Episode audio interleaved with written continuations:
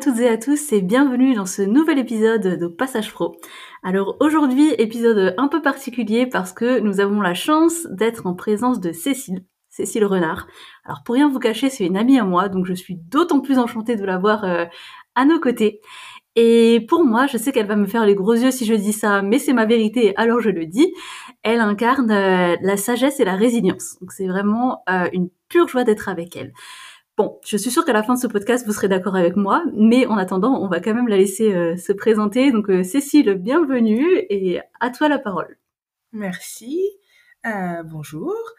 donc, moi, c'est Cécile, Cécile Renard, et je vis actuellement à Strasbourg.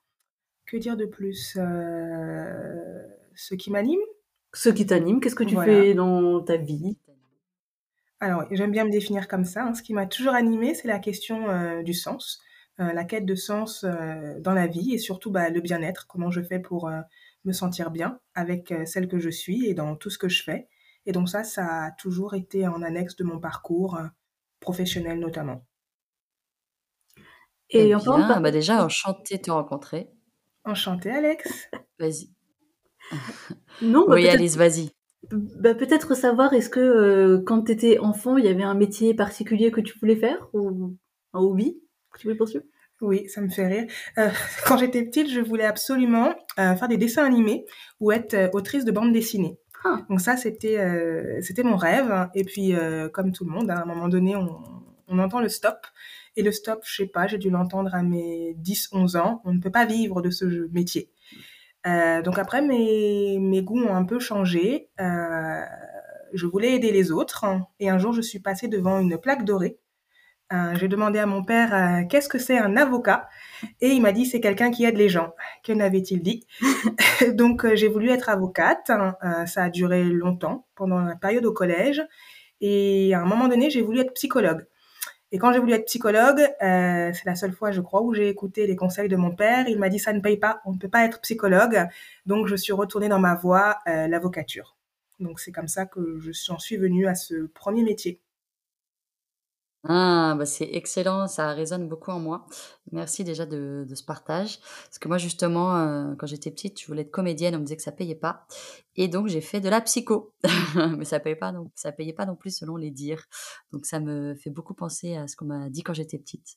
Et du coup, tu as, donc, t'as, as fait des études de, de droit. Qu'est-ce que tu as fait euh, pour être avocate? Dis-nous tout. Euh, bah, donc du coup, j'ai fait euh, bah, le parcours traditionnel, hein, euh, sachant que j'étais avocate, mais j'ai failli ne pas l'être. Mmh. parce que pour, pour tout, je, suis en train de me souvenir de certaines choses et je rigole toute seule. parce que donc du coup, j'ai fait mon master en droit, donc j'ai fait mes cinq années. Et en fait, avant de passer le diplôme pour être avocate, j'avais passé un, un concours de la fonction publique. À l'époque, c'était pour être directrice de la PJJ, la protection judiciaire de la jeunesse. Donc, c'était pour euh, travailler dans ce qu'on appelle les centres éducatifs fermés. En gros, diriger une équipe, d'éducateurs. Ce concours-là, je l'ai raté. Et donc, la même année, bah, l'autre concours auquel j'avais encore le temps de m'inscrire, c'est le concours d'avocat. Et j'avais une amie à moi qui rêvait d'être avocate et qui l'avait raté une première fois. Et je lui ai dit, bon, on va le bosser ensemble. Et donc, c'est comme ça que je me suis inscrite pour, euh, le passer. Mais c'était pas mon, mon premier choix parce qu'entre-temps, c'est vrai qu'il y avait l'idée de travailler euh, pour la protection judiciaire de la jeunesse. D'accord, et donc tu as passé ton concours oui, celui-là, je l'ai eu du premier coup. Bah, j'avais raté l'autre, donc j'étais quand même, je l'avais mauvaise, et je me suis dit, bah, celui-là, ça fait cinq ans que j'étudie le droit, je vais l'avoir. C'est, c'est quand même euh, assez, assez fou. On retrouve en fait dans les, euh, dans les rencontres avec les autres femmes lors de ce podcast qu'il y a souvent cette question de rencontre. Là, c'est ton amie qui, elle, voulait vraiment être avocate. Et toi, tu t'es dit, allez, pour la soutenir, je vais, euh, je vais le faire aussi, mais c'était pas vraiment ta grande passion dans la vie. Et en fait, bah voilà, c'est ce qui t'a mené à ça.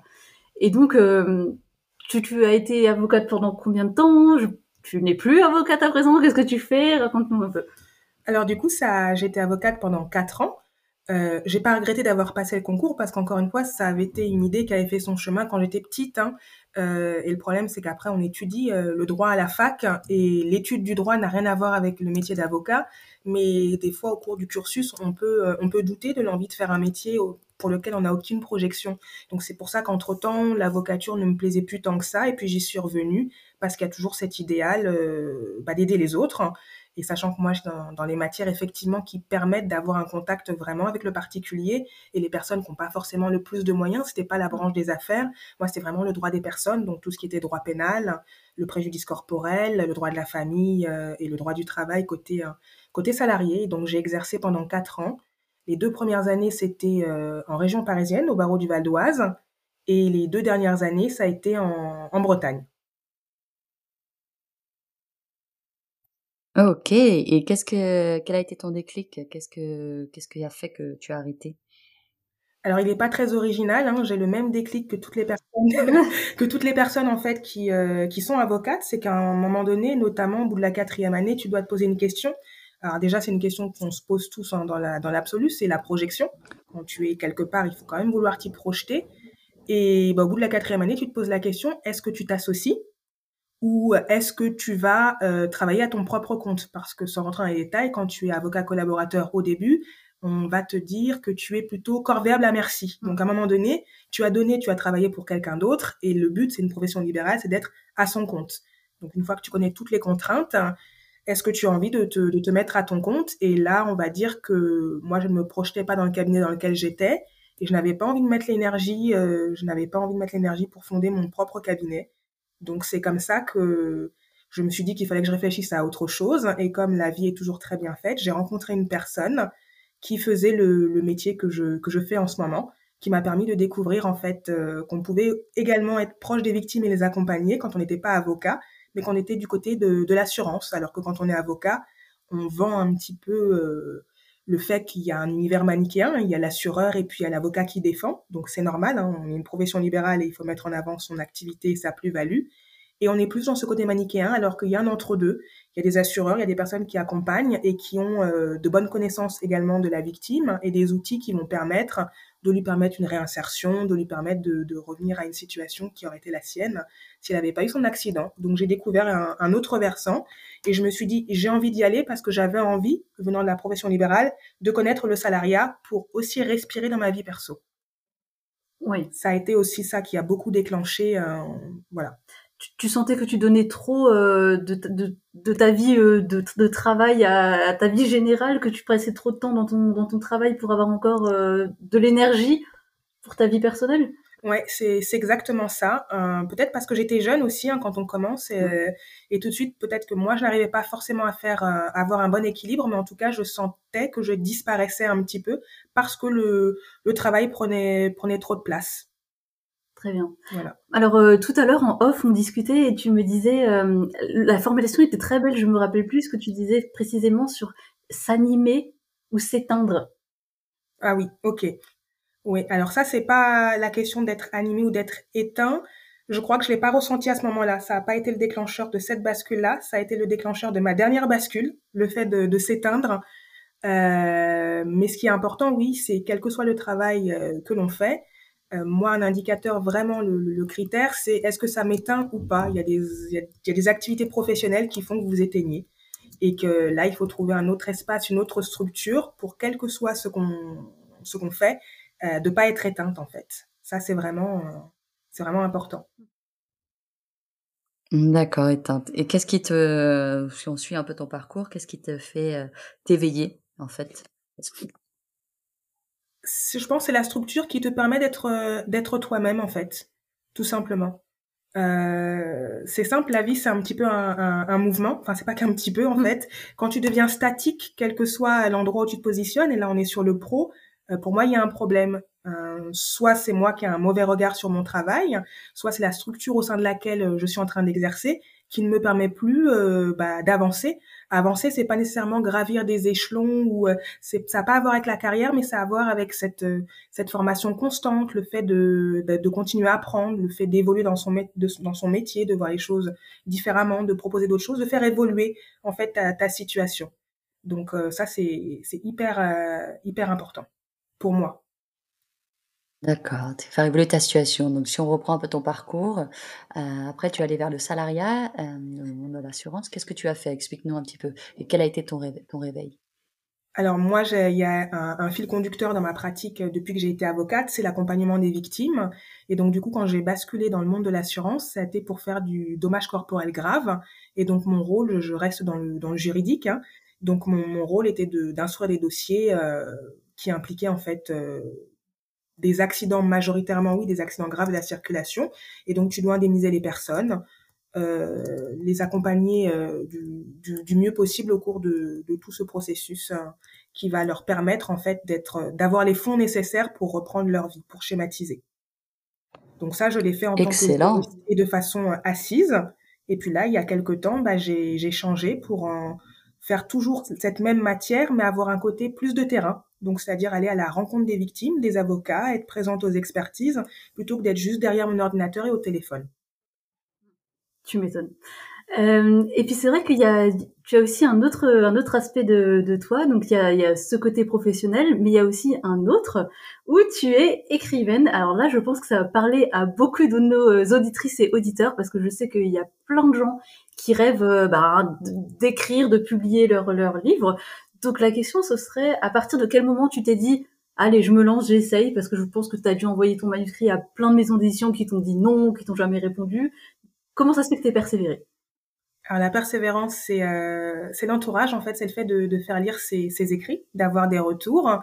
Euh, tu, tu retravailles et puis comme d'habitude, la vie fait très bien les choses. J'ai une amie qui est qui est embêtante et je, je lui ai soumis effectivement mon, mon manuscrit parce que je sais qu'elle lit beaucoup et je me suis dit elle va me torpiller, elle va elle va peut-être pas aimer et je je saurai dans quelle direction je vais aller. Ce qui s'est passé, c'est qu'elle a adoré elle m'a dit après plus tard que si je l'avais pas moi-même soumis à une maison d'édition, elle l'aurait fait elle-même. Et cette même amie, elle a trouvé ma maison d'édition parce que par un hasard qui n'en est pas un puisqu'il n'y a pas de hasard, elle a découvert une personne qui venait de monter sa maison d'édition il y a quelques années et elle m'a dit son profil me fait penser au tien, c'est celle-là, il faut absolument que tu lui envoies. Ce qui s'est passé, c'est que j'ai un petit peu traîné et puis j'ai fini par envoyer et quelques semaines après, l'éditrice m'a contactée. Et c'est comme Excellent. ça que les contrats d'édition, ouais. Et euh, quel est le titre de ce livre? Raconte-nous. Alors, le titre du livre, c'est Quelque chose en toi, c'est déjà. Et c'est un recueil qui comprend une nouvelle et un conte.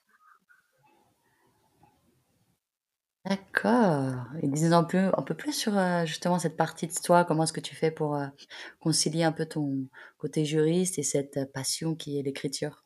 Alors en fait, quand tu as quelque chose qui t'anime et qui te passionne, euh, c'est pas dur de concilier parce qu'en fait l'écriture c'est un petit peu une urgence. Hein.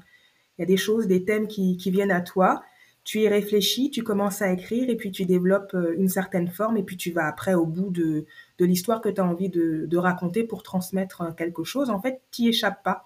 C'est que c'est tellement urgent et que l'histoire continue tellement à cheminer en toi qu'au bout d'un moment tu es obligé de t'asseoir et puis d'y consacrer le, le temps que tu dois quoi. Et c'est comme ça que bah, je, je, continue hein, à écrire le matin, le week-end, euh, et qu'on avance aussi sur ce, sur ce terrain-là. Et puis la vie, euh, la vie de tous les jours nourrit aussi la, la plume et les thématiques, en fait. C'est sûr. Euh, alors, petite question aussi, ton, ton livre, c'est pas, tu disais que il y a, y a des contes et il y a un recueil, mais derrière ça, il y a une part un peu spirituelle, il y a un message caché. C'est pas forcément un livre pour enfants, par exemple. Euh, oui, il y a toujours, et puis après, ça dépend du lecteur. Hein. Le lecteur, euh, il piochera ce, qu'il veut. Mais euh, pour, tout dire, effectivement, pour moi, la vie, euh, la vie nous enseigne par tous les moyens. Et euh, ce qui m'intéresse après, c'est de d'avoir dans ces histoires, de reconstituer le parcours d'un personnage qui a trouvé des, des, clés pour avancer. Et donc, les clés sont souvent bah, spirituelles. C'est l'intuition qui permet aux personnages de de trouver une voie à laquelle ils n'auraient pas pensé s'ils étaient restés bloqués dans dans le mental. Ah, j'aime ça. Est-ce qu'on peut parler de ça justement, le blocage dans le mental, c'est-à-dire? Oui, bah, oui. Euh, bah, par exemple. Comment on fait pour ne plus être bloqué dans le mental? Bonne question. Faut lire mon livre. Exactement, vous tous les détails ah. dans la description. Non, il faut revenir. Est-ce que euh, tu peux m'en envoyer un? Est-ce que tu peux m'envoyer un exemplaire Les auditrices et auditeurs, où est-ce qu'ils peuvent euh, trouver ton livre? Alors, ils peuvent le trouver sur toutes les plateformes. S'ils tapent euh, quelque chose en toi, c'est déjà. Ils vont tomber dessus de Cécile Renard. Ils peuvent le trouver directement sur le site de la maison d'édition, c'est Mindset euh, Édition, mais sinon le plus simple c'est sur Amazon ou sur la Fnac ou sur Cultura comme ils veulent, ils tapent quelque chose en toi. C'est déjà et ils vont tomber dessus. Peut-être la couverture va leur parler et puis après à voir chacun il trouvera le message qu'il est prêt à recevoir parce qu'il y a toujours plusieurs degrés de lecture donc donc voilà. J'adore ça. Excellent. Elle, a toujours des petites phrases euh, comme ça que j'ai envie de, noter sur un calepin parce que euh, voilà, c'est ta sagesse qui, qui, sort de toi quand tu parles, c'est merveilleux. Donc oui, allez lire le livre de Cécile, je vous le conseille vivement. Et euh, alors moi, juste une petite question, allez le lire, mais est-ce que vraiment, comment on fait pour sortir le mental? Moi, je suis trop dans le mental, par exemple. J'imagine que plein de nos auditrices et auditeurs le, sont. encore. C'est le mental qui a envie de sortir le mental avec le mental. c'est ça le truc. Il y a une volonté là qui est en train de, de questionner, questionner, mais en fait, voilà, il faut le lâcher. Et le lâcher, il faut arrêter avec, euh, il faut pas le lâcher par la volonté, il faut euh, revenir à la présence. Tu disais tout à l'heure en off que tu étais euh, dans la pleine conscience, notamment les, les méthodes de Thich qui sont vraiment très intéressantes pour ça, mais voilà, il faut y revenir à ça la, la présence. Et, ça n'est pas qu'un mot, c'est vraiment une, une expérience qui a à voir avec le corps. Les, les, choses les plus simples pour revenir à l'instant présent quand on n'y est pas tout le temps, c'est les marches dans la nature et le sport. Il y a des gens qui sont addicts au sport et ils pensent que c'est juste parce que ça, voilà, ça, ça fait diminuer le stress, le taux de cortisol et tout ça. Mais il y a aussi quelque chose qui est de l'ordre de la, ouais, de la présence. Le mental n'a pas d'espace pour pour parler, pour pour la petite voix qui, qui mouline quand tu es juste là en fait. Et être juste là, c'est vraiment être dans la respiration et pas euh, pas partir dans une pensée et euh, avoir conscience que là tu es en train de me parler, mais peut-être que tu as un coude qui touche une table, tu as peut-être une sensation d'une plante de pied avec le sol. Et quand tu es connecté à ça, il y a une douceur et une tendresse dans l'intérieur du corps qui va forcer la présence en fait. La tendresse aussi est très importante pour moi pour être connecté euh, à l'instant. Et la façon dont tu parles, dont tu as conscience, dont le souffle il est en train d'être expulsé quand je suis en train de te parler, c'est aussi une voie pour être connecté à, à cet instant-là et qui fait qu'il n'y a pas d'autre espace pour qu'il y ait des pensées ou des choses. Il faut pas vouloir bloquer la pensée, il faut juste vouloir être là. C'est même pas vouloir être là, c'est plus être là. En plus. Waouh. Quand tu mets la volonté, ça revient activer le mental. Euh, voilà. Ouais.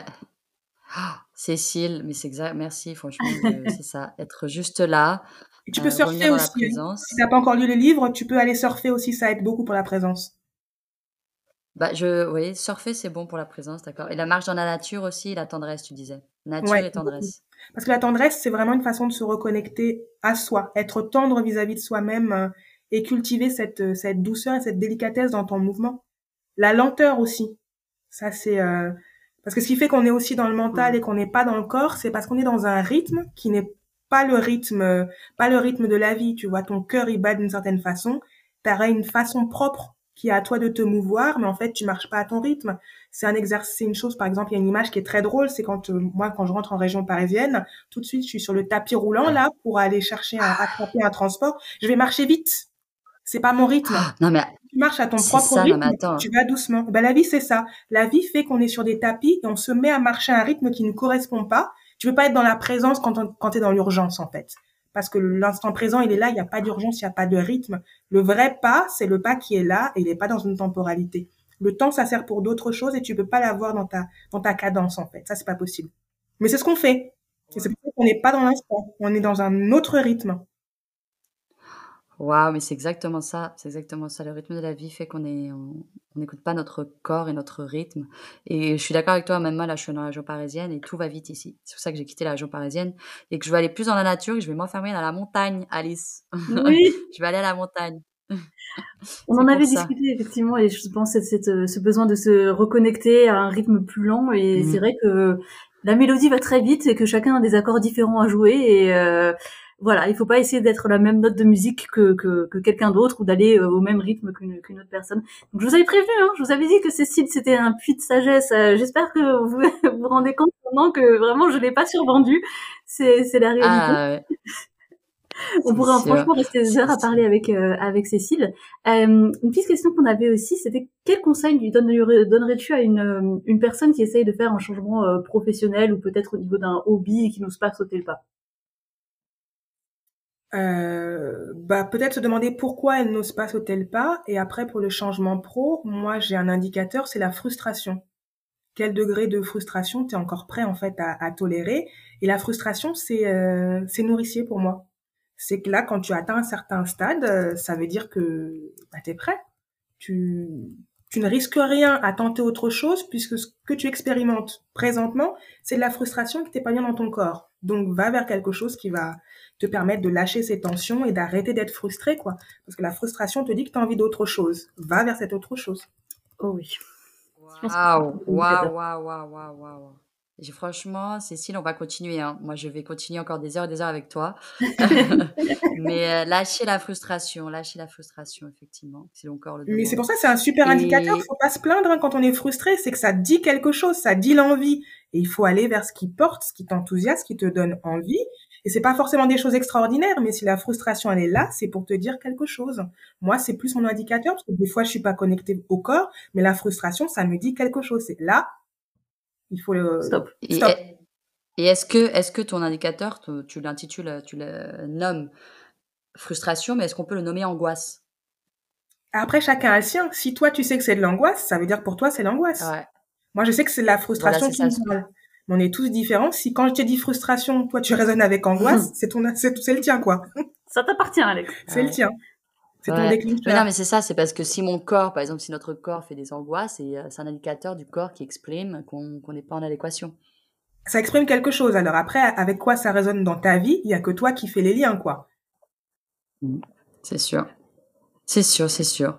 Moi, en tout cas, euh, Cécile, je pourrais, on pourrait passer des heures, mais malheureusement, on est dans un podcast. Euh, dernière petite question, tu as un autre livre, ou il me semble? Euh, Qui a été édité Non, pas encore. Il y a des choses en cours, des choses qui déjà faites, mais euh, ouais, ça va venir et justement parce que ça, je pense que ça viendra boucler les réflexions sur le travail, parce que le premier quelque chose en toi, c'est déjà. Euh, pour la nouvelle, oui, c'est un personnage qui est perdu dans sa vie et notamment qui n'a plus de sens à un moment donné au travail. Et ça part de cette réflexion-là, comment le retrouver? Elle va le retrouver grâce à, grâce au surf, à une activité physique. Et le prochain qui est en cours, il y a aussi une question par rapport au travail. Et je pense que ça viendra boucler euh, les réflexions que j'ai pu nourrir là-dessus, le sens au travail euh, et comment mettre du spirituel, mettre de soi et ne pas ne pas s'égarer. Waouh. Et en conclusion, pour ne pas s'égarer, donc j'imagine que tu as trouvé le chemin de, du bonheur. Tu es heureuse euh, Comme tu le dis, c'est un chemin. c'est pas parce qu'on est sur le chemin mmh. qu'on est arrivé, on arrive nulle part. Ouais. Donc on marche, euh, on marche et puis on, on est à l'écoute et puis et puis on chemine parce que l'important, la phrase elle est très connue, mais il faut vraiment la comprendre. Quand on dit l'important c'est le chemin et pas la destination, ça veut dire qu'il est vraiment important de, de s'engager sur un chemin et d'accepter de marcher longtemps comme une randonnée. Il y a des, il y a des, il y a des grandes côtes euh, il y a des chemins qui sont pas agréables, des fois on transpire beaucoup, on en a marre, on a envie d'arrêter, mais on sait que le chemin fait du sens. Moi, il y a une phrase que j'ai toujours beaucoup aimée, alors je la, c'est pas texto que je la, j'arrive à la replacer, mais c'est un coach qui est très connu, hein, c'est David Larocque, euh, qui euh, Larocque, oui. je sais plus, qui euh, qui le disait, c'est que hum, il faut pas choisir la facilité. La simplicité n'est pas un indicateur, mais pour lui, c'était vraiment le sens. Donc des fois dans des métiers ou dans des dans, dans des voies, on se dit ah ça va pas marcher parce que c'est pas si simple parce qu'il y a aussi cette euh, cette croyance que si c'est ça, ça va tout de suite couler de mm. source. Oui pour certaines personnes, non pour d'autres. Mm. Et on voit des personnes qui ont réussi après avoir euh, galéré euh, longtemps, mais lui il disait ce qui compte c'est le sens. Et moi, je pense que c'est ça qui est important dans une profession et dans tout, c'est que ça peut être compliqué, mais est-ce que ça fait sens ce que tu fais? Est-ce qu'il y a du sens dans ce que tu fais? Et ça, c'est le plus important et ça permet de se dire que oui, il y a peut-être des, difficultés, oui, c'est peut-être pas simple, mais revient à la question essentielle. Pourquoi tu fais ce que tu fais? Est-ce que ça, est-ce qu'il y a du sens? Est-ce que tu arrives à y mettre du sens? Est-ce que tu arrives à y trouver du sens? Et voilà. D'accord. Même si c'est dur. En conclusion, oui, avoir du sens et mettre du sens, que ce soit au niveau professionnel et personnel. Oui, en tout cas, moi, c'est c'est important pour moi. Ouais. Mm. Mm. Cécile, est-ce que tu as un dernier mot pour la fin, pour conclure? Quel serait ton dernier mot pour nos auditrices et auditeurs? Voilà, je crois qu'on a déjà dit beaucoup. Euh, être à l'écoute de ses frustrations, ouais. Et voilà, le, feu intérieur, c'est le plus important. Le feu intérieur, veiller à son feu intérieur, voilà. Il, va y avoir des variations, mais veiller à son feu intérieur. Et si on s'éteint trop, parce que le travail euh, vous donne pas envie de faire d'autres choses en dehors du travail, euh, bah c'est c'est qu'il y a peut-être quelque chose à aller chercher parce que le feu intérieur, c'est c'est vital. Ah, veiller à son feu intérieur. On a tellement de belles phrases que tu. Oui, tu vois, j'avais dit. On est, on, on, est sur le chemin, on marche, on doit être à l'écoute. Il euh, faut lâcher la frustration, justement. Il faut revenir dans la présence, euh, dans la spiritualité. Bref, vraiment, je voulais te remercier. Et les deux dernières phrases que j'ai notées, c'est respirer dans ma vie perso et la vie est très bien faite aussi, de ce que tu as dit. Voilà. Mais écoute, Cécile, je souhaitais te remercier, que on te remercie de ton temps euh, et de tous les, les enseignements que tu as partagés. Je pense que je vais prendre plus de ton temps aussi en dehors du podcast. on, va on va partager, on va partager. Euh, ce que l'idée, c'est du partage dans la vie. Et euh, je souhaitais te remercier vraiment de ton temps, de ton partage. Et merci Alice encore pour l'introduction. Avec grand plaisir. Merci encore euh, Alex et merci Cécile. On rappelle qu'on peut trouver ton livre euh, Quelque chose en toi c'est donc de Cécile Renard. C'est facile à trouver dans n'importe quelle plateforme. Si vous avez un doute, vous nous écrivez, on vous mettra les coordonnées, tout ce qu'il faut. Et puis on se dit au prochain épisode. Merci. Au prochain épisode. Merci beaucoup.